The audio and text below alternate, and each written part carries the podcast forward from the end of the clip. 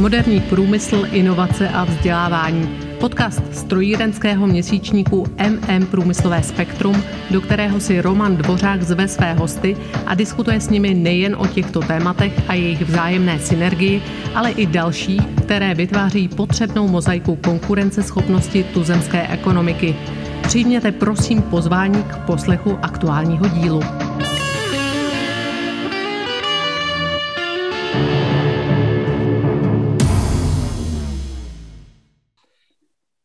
Dobrý den, vážení posluchači. Zdravím vás již při šestém díle naší série rozhovorů s legendou inovační sféry Jánem Košturiakem, ve kterých pro naši inspiraci a poučení nahlížíme do dílčích milníků Jánova dosavadního života. Víte, Jánko, v našem podcastu a děkuji, že si po měsíci přijal opět moje pozvání. Dobrý den, děkuji za pozvání. Náš rozhovor opět probíhá prostřednictvím digitálního propojení Praha-Varín a tak věřím, že bude po technické stránce vše v pořádku.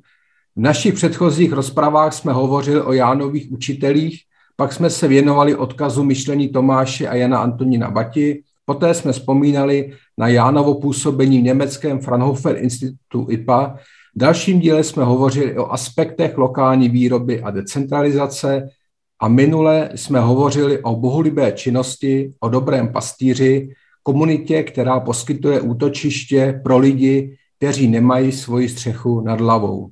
Dnes se zaměříme na oblast takzvaného síťování, propojování lidí napříč znalostmi a dovednostmi. Jano, úvodem se nabízí otázka, proč bychom se vlastně měli propojovat, síťovat navzájem?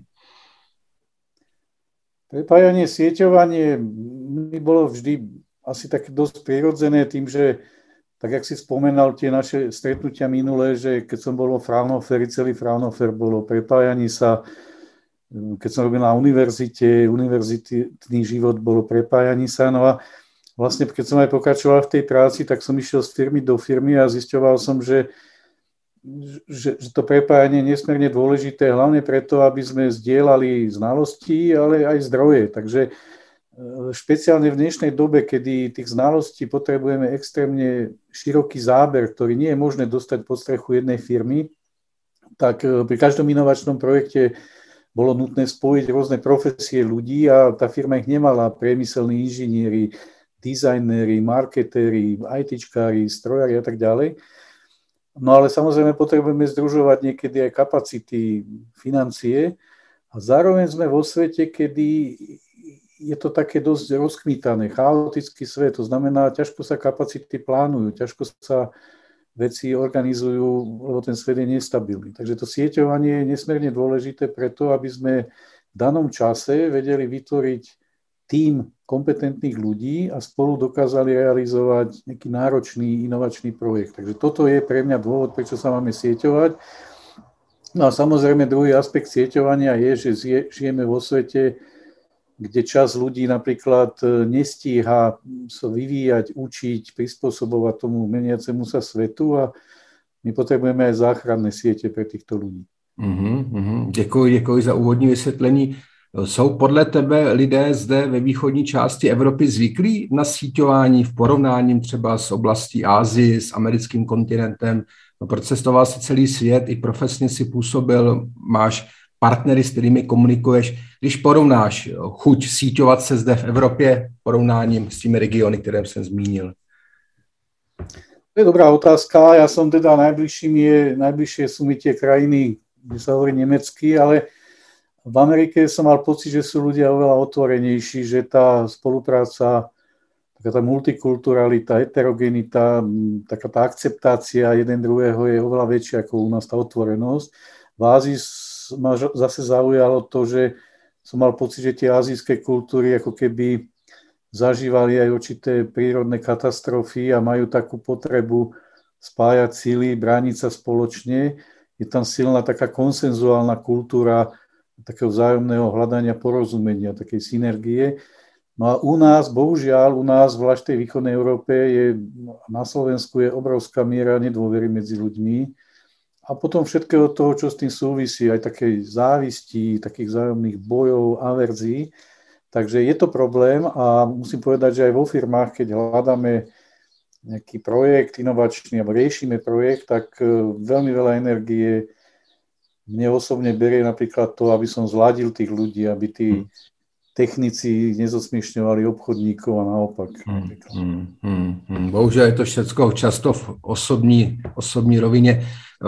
Já mám své zkušenosti třeba právě z oblasti z Číny, z, z veletrhu, kam jsem před covidem často jezdívával a viděl jsem, že zde vznikalo spoustu profesních oborových aliancí, že ty firmy vlastně spolupracovaly v rámci oboru. A když to třeba naopak porovnám v České republice, kde je výrobců, že by to člověk na jedné ruce, ruce spočítal, výrobců obráběcích strojů a ty jdou naopak přímo proti sobě, konkurují si, tak často mi celkem nechápu to, že Velká Čína je schopná vytvářet oborové aliance a společně táhnout a my tady u nás u nás nejsme, ale to je takový pozdech jenom, jenom počarou. Eh, než si spolu, spolu založil Inováto, budeme se tomu věnovat později, si stál u zrodu sítě Red Button kolem Honzy Maška a jeho společníků.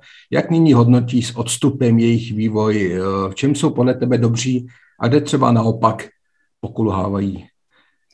No pred Red Buttonom my sme s Honzom založili ešte Ružových slonov. To je úplne také voľné združenie takých ľudí, ktorí chcú nejak proaktívne meniť svet a opravovať niektoré veci tam, kde žijú. A to ma fascinovalo vlastne, že takáto sieť bez nejakej štruktúry, bez nejakých pravidiel, hierarchie sa rozbehla a začala fungovať. No a potom vznikol Red Button, kde už tí ľudia, ktorí tam sú, boli nejakým spôsobom vyberaní alebo doporučovaní a čo teda, ako by som to teraz hodnotil, no bola nejaká fáza toho učenia sa, aj samozrejme chýb, a teraz vzniká nejaký red button, možno by som to nazval 2.0, kde to bude už inak fungovať a to poučenie, ktoré vzniklo z tých prvých rokov, tam bude zohľadnené.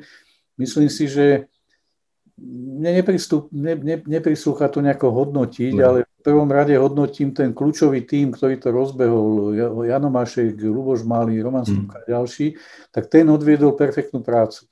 Častokrát v tejto sieti práve tí, ktorí sa najviac narobia a venujú tej organizácii, tomu sieťovaniu, tak tá sieť to až tak neocení.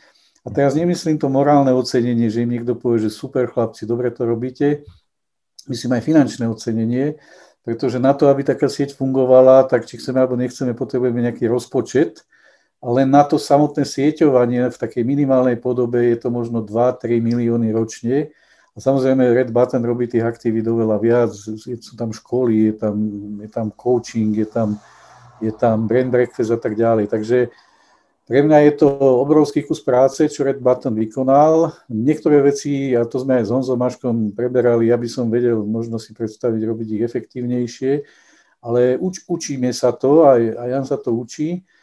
Mne tam v Red Buttone troška chýbalo to, že nebolo tam také množstvo technicky založených ľudí, že mm. Väčšina tých ľudí, ktorí sú v Red Buttone, tak pracujú v oblasti služieb. Mm Takže my sme v Inováte viac tak technicky orientovaní, ale pre mňa je Red Button výborný projekt a možno, že tie hlavné efekty Red Buttonu na spoločnosť, na Česku a slovenskú spoločnosť, oni sa ukážu až, až časom a budeme veľmi prekvapení, že takto z dola, čo všetko sa dá v krajine změnit.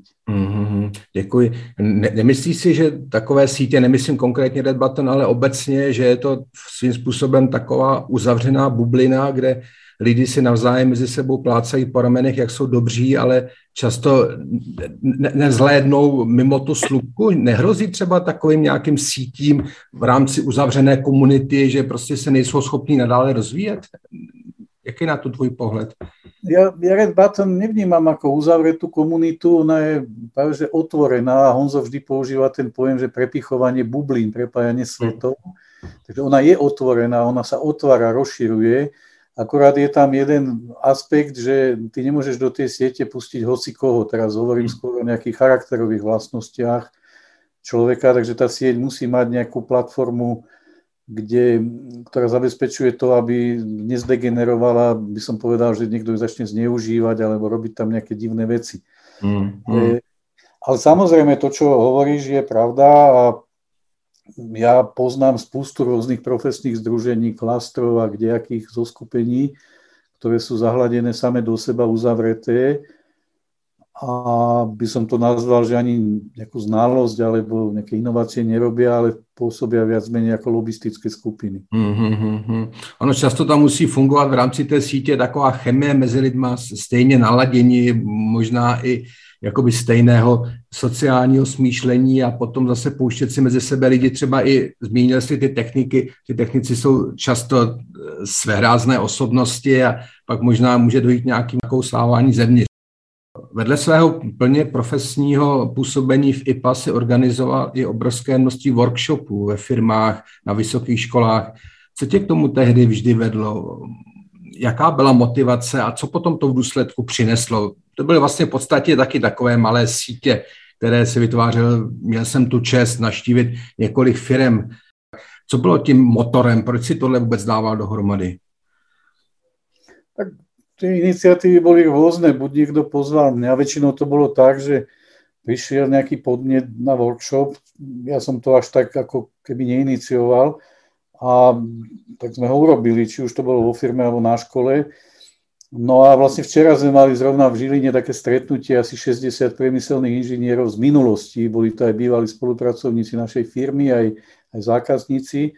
Bolo to veľmi príjemné, pretože Jednak sme troška bilancovali, že kam sa priemyselné inžinierstvo dostalo za plus minus 20 rokov, 30 rokov, ale zároveň som si uvedomil, aké silné vzťahy medzi nami vznikli. Takže tá odpoveď je úplne jednoduchá, že vlastne na každom stretnutí človek do ňoho niečo vloží, ale niek- väčšinou si oveľa viac odnesie. A to sú, to sú rôzne debaty, rôzne myšlienky, ktoré tam padli, ale to neviditeľné, čo si odnášame z tých stretnutí, sú vzťahy sú nejaké prepojenia. A podľa mňa toto je jedna z najdôležitejších vecí, čo môžeme v živote robiť, je, že stretávať sa, prepájať sa. A samozrejme nemôžu to byť, tak jak si povedal, nejaké plácania sa po ramená, len také nejaké taraninky, ale pokiaľ je to moderované, pokiaľ to má tému, pokiaľ to niekam smeruje, tak e, to je to, čo tú spoločnosť posúva dopredu. Děkuji, děkuji za odpověď. Nyní teda pojďme se posunout uh, k síti Inováto. Můžeš ji prosím představit, uh, co vůbec tě vedlo k její založení, kdo za tím vším stojí, co máte za sebou, jaké zkušenosti a co vás všechno čeká. Takový krátký představení. Děkuji. No trocha som tak vždy závidel, že Slovensko nemá Fraunhofer, ten pokus o slovenský Fraunhofer taký oficiálny, kedy Fraunhofer centrála v Mníchove nás oslovila aj ministerstvo školstva na Slovensku, tak ten, ten nevyšiel, lebo tá slovenská strana nemala veľký záujem do toho investovať. Tak sme si spravili v úvodzovkách svoj vlastný Fraunhofer a úplne na, na začiatku tam bol Lubo Švec so svojou firmou a Lubo Švec e, si vždy uvedomoval, že, že firma potrebuje inovácie a, a aj taký ten základ e, sieťovania. Tak Lubo asi rok, dva vlastne Inovato vzniklo ako taká odnož, inovačná odnož firmy Švec Group. Ale zároveň to bola aj taká brzda v tom, že firmy to vnímali, že tak Inovato je také inovačné centrum firmy Švec a postupne sme tam začali prepájať ďalšie a ďalšie firmy a presne to boli majiteľia firiem, ktorých som spoznal na tých workshopoch a pod strechou podnikateľskej univerzity. Takže tá dôvera tam bola, my sme sa poznali, vedeli sme, kto je v čom dobrý a vzniklo Inováto. No a dnes to Inováto sa snažíme rozvinúť v takých troch vrstvách. Tá prvá vrstva je klaster, kde, kde teda sa sieťujeme, robíme rôzne akcie a vťahujeme do tej siete ďalších ľudí. Ale ten klaster je heterogénny, čiže my sa tam nejako ne, neorientujeme, že, že len strojári alebo len ITčkári. Naopak my chceme premiešať tam malé, veľké firmy, e, rôzne typy biznisov. Potom tam máme také sekcie, kde sa stretávame, napríklad je sekcia aditívna výroba, sekcia cirkulárna ekonomika, sekcia autonómne polnohospodárstvo a tam už sa stretáva menší počet ľudí a je to skôr zamerané na tú danú oblasť, na rozvoj tej oblasti. A tretia rovina, ktorú teraz e, rozvíjame, je, nazvime to taký venture lab, kde, kde začínajú práve z tej druhej roviny vznikať firmy. To znamená, tam už máme nejaké biznis modely a nejaké také pitch decky, firiem a tam už riešime potom také, také prvé investície skôr na úrovni takého seed kapitálu, že aby to semiačko, tá myšlienka sa rozvinula a aby tá firma mohla rásť a, a, a postupne sa zväčšovať. Takže to sú také tri roviny. Sieťovanie, potom tie sekcie, kde rozvíjame nejaký biznis a potom už zakladanie tých inovatívnych firiem. Mm-hmm. V rámci tady toho venture, venture kapitálu chce taky inovátor v rámci business modelu vstupovat do těch vznikajících startupů? Je to taky smysl vlastně nějaký zpětní uh, tvorby financí na základě tady toho? No my tam riešime to, že inovátor v tých firmách bude mať nejaký podiel na začiatku, ten môže potom samozrejme zmenšovať. V prvom kole sa snažíme členom inovátora, tým zakladajúcim členom poskytnúť možnosť investície, Viacerí z nich prejavili záujem pomerne aj vyšších čiastkách každý rok investovať do firiem, pokiaľ tie firmy budú splňať nejaké ich predstavy. A potom samozrejme budeme k tomu prizývať aj ďalších investorov, ktorí budú mať záujem mm-hmm. firiem vstupovať. Mm-hmm. A v této chvíli inovátor už je ekonomicky soběstačné, nebo tu Lubo Švec pořád dotuje v rámci provozu? Lubošovec to už nedotuje, ale my sme vložili tam na začiatku nejaké peniaze na rozbeh. Uh-huh. No a snažíme sa, aby ten rozbeh bol taký, že už si to inovátor bude zarábať postupne na jednotlivé tie činnosti samo. Takže teraz to tak nastavujeme, aby sme mohli fungovať bez nejakých dotácií, či už zakladajúcich členov alebo nejakých iných štruktúr. Samozrejme, že keby sme mali nejakú dotačnú schému, a možno, že aj budeme vytvárať, tak vieme niektoré procesy urychliť. Ale zatiaľ sa snažíme fungovať tak, aby to bolo mm-hmm, mm-hmm. autonómne. Mm-hmm, děkuji. Zaměření inovátora mimo jiné na tvorbu inovačních procesů. My jsme společně v loňském roce v MMku realizovali velký jako rozsáhlý seriál o inovacích podnikatelského modelu, kam si si zval do každého dílu své hosty a hovořili jste. A mimo jiné z toho vzešly takové poznatky od účastníků, že stále nejsme zvyklí pracovat v týmech napříč organizacemi, využívat zájemné synergie. Podle tebe nastala v době současných exponenciálních změn nějaký posun v této oblasti? Je to jiné třeba než před rokem, když jsme o tom hovořili? No, vždy bude taký rozpor a ja to vidím aj v inováte, že tá doba, do ktorej sme teraz prišli, taká tá doba, kedy je všetko rozkmitané, zmenili sa ceny, nemáme dostupné materiály, ľudia chýbajú, proste, takže samozrejme v takejto dobe sa každý do určitej miery musí postarať o svoju vlastnú existenciu. Takže ja vidím, ako aj členovia inováta, aj, aj každý z nás, rieši vlastne nejaký, nechcem povedať, že existenčný problém, ale musí riešiť tú situáciu, ktorá prišla a do určitej miery sa musí správať, nechcem povedať, že egoisticky, ale musí sa starať o seba. Mm-hmm. A to aj vždy bolo a nazývali sme to, že to je tá operatíva. Ale zároveň si začíname stále viac uvedomovať, že v tejto dobe nás tie zmeny presahujú. To znamená, Teraz sme mali v posledných týždňoch viacero stretnutí, kde sme sa práve o tomto bavili, že kam sa dostala robotika, kam sa dostala umelá inteligencia, digitalizácia, rozšírená virtuálna realita a mnohé ďalšie technológie. A to, keď človek vidí, tak jednoducho je to až také desivé, že, že, že ako to uchopiť. A jediná možnosť, ako to uchopiť, je začať spolupracovať. Že, že vlastne posadiť za stôl a dostať do projektov tých ľudí, ktorí tomu rozumejú a že nám vlastne ani nič iné neostáva. My, my jednoducho, ak chceme robiť väčšie projekty inovatívnejšie veci, tak e, sme na tú synergiu, proste sme k tomu donútení. Hmm, hmm, hmm, hmm, hmm. Děkuji. Uh, jaké je podle tebe, nebo kde vůbec vidíš inováto za určitý časový úsek, nebo optimální podoba inováta, jak by podle tebe mělo fungovat? No, tak optimálna podoba inováta by mala byť taká, že to bude sieť, ktorá bude, nazvime to, že nezničiteľná v tom zmysle, že keď aj v tej sieti nejaký prvok zanikne, tak tá sieť ako taká bude ďalej fungovať, že tie princípy tej siete budú tak silné, že to bude fungovať už ako živý organizmus a v podstate tá sieť sa bude rekonfigurovať a vyvíjať podľa toho, ako sa bude vyvíjať to prostredie. To znamená, pre mňa je plný základ celej siete, nie je nejaká štruktúra, ani nie peniaze a ďalšie zdroje, ale tie osobnosti, ktoré tam budú.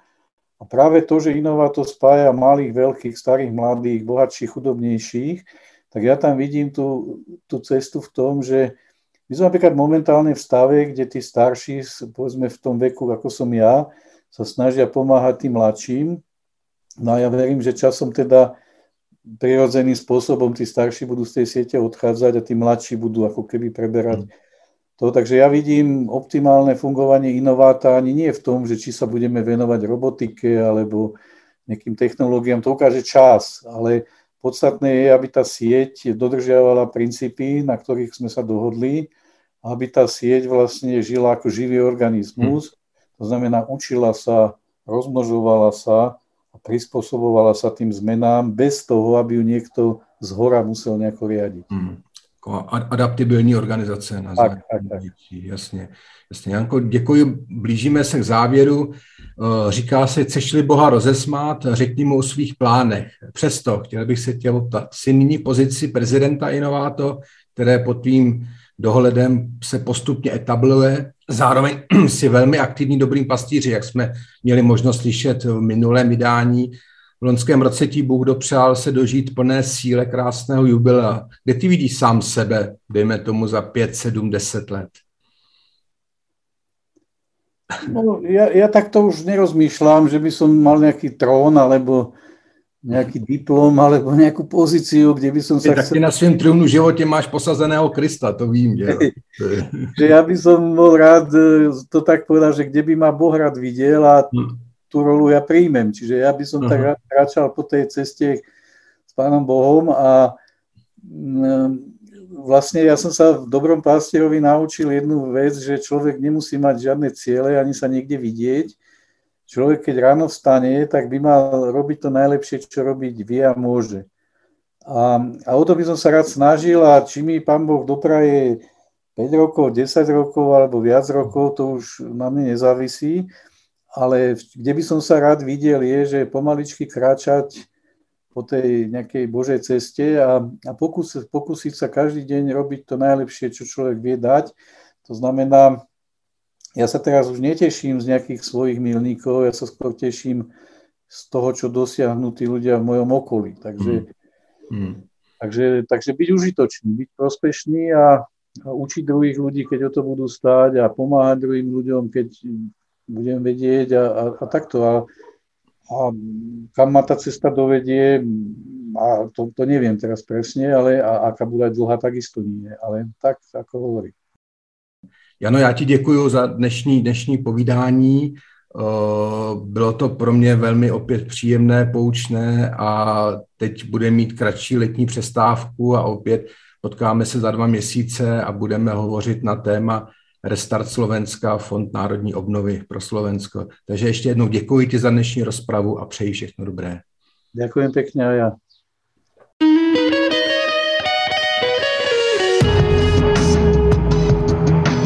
Děkujeme vám za poslech podcastu strojírenského měsíčníku MM Průmyslové spektrum a věříme, že nám zachováte přízeň i nadále. Již nyní připravujeme další zajímavá témata. Aby vám žádné z nich neuniklo, odebírajte prosím naše podcastové vysílání. Děkujeme. Hezký den. thank you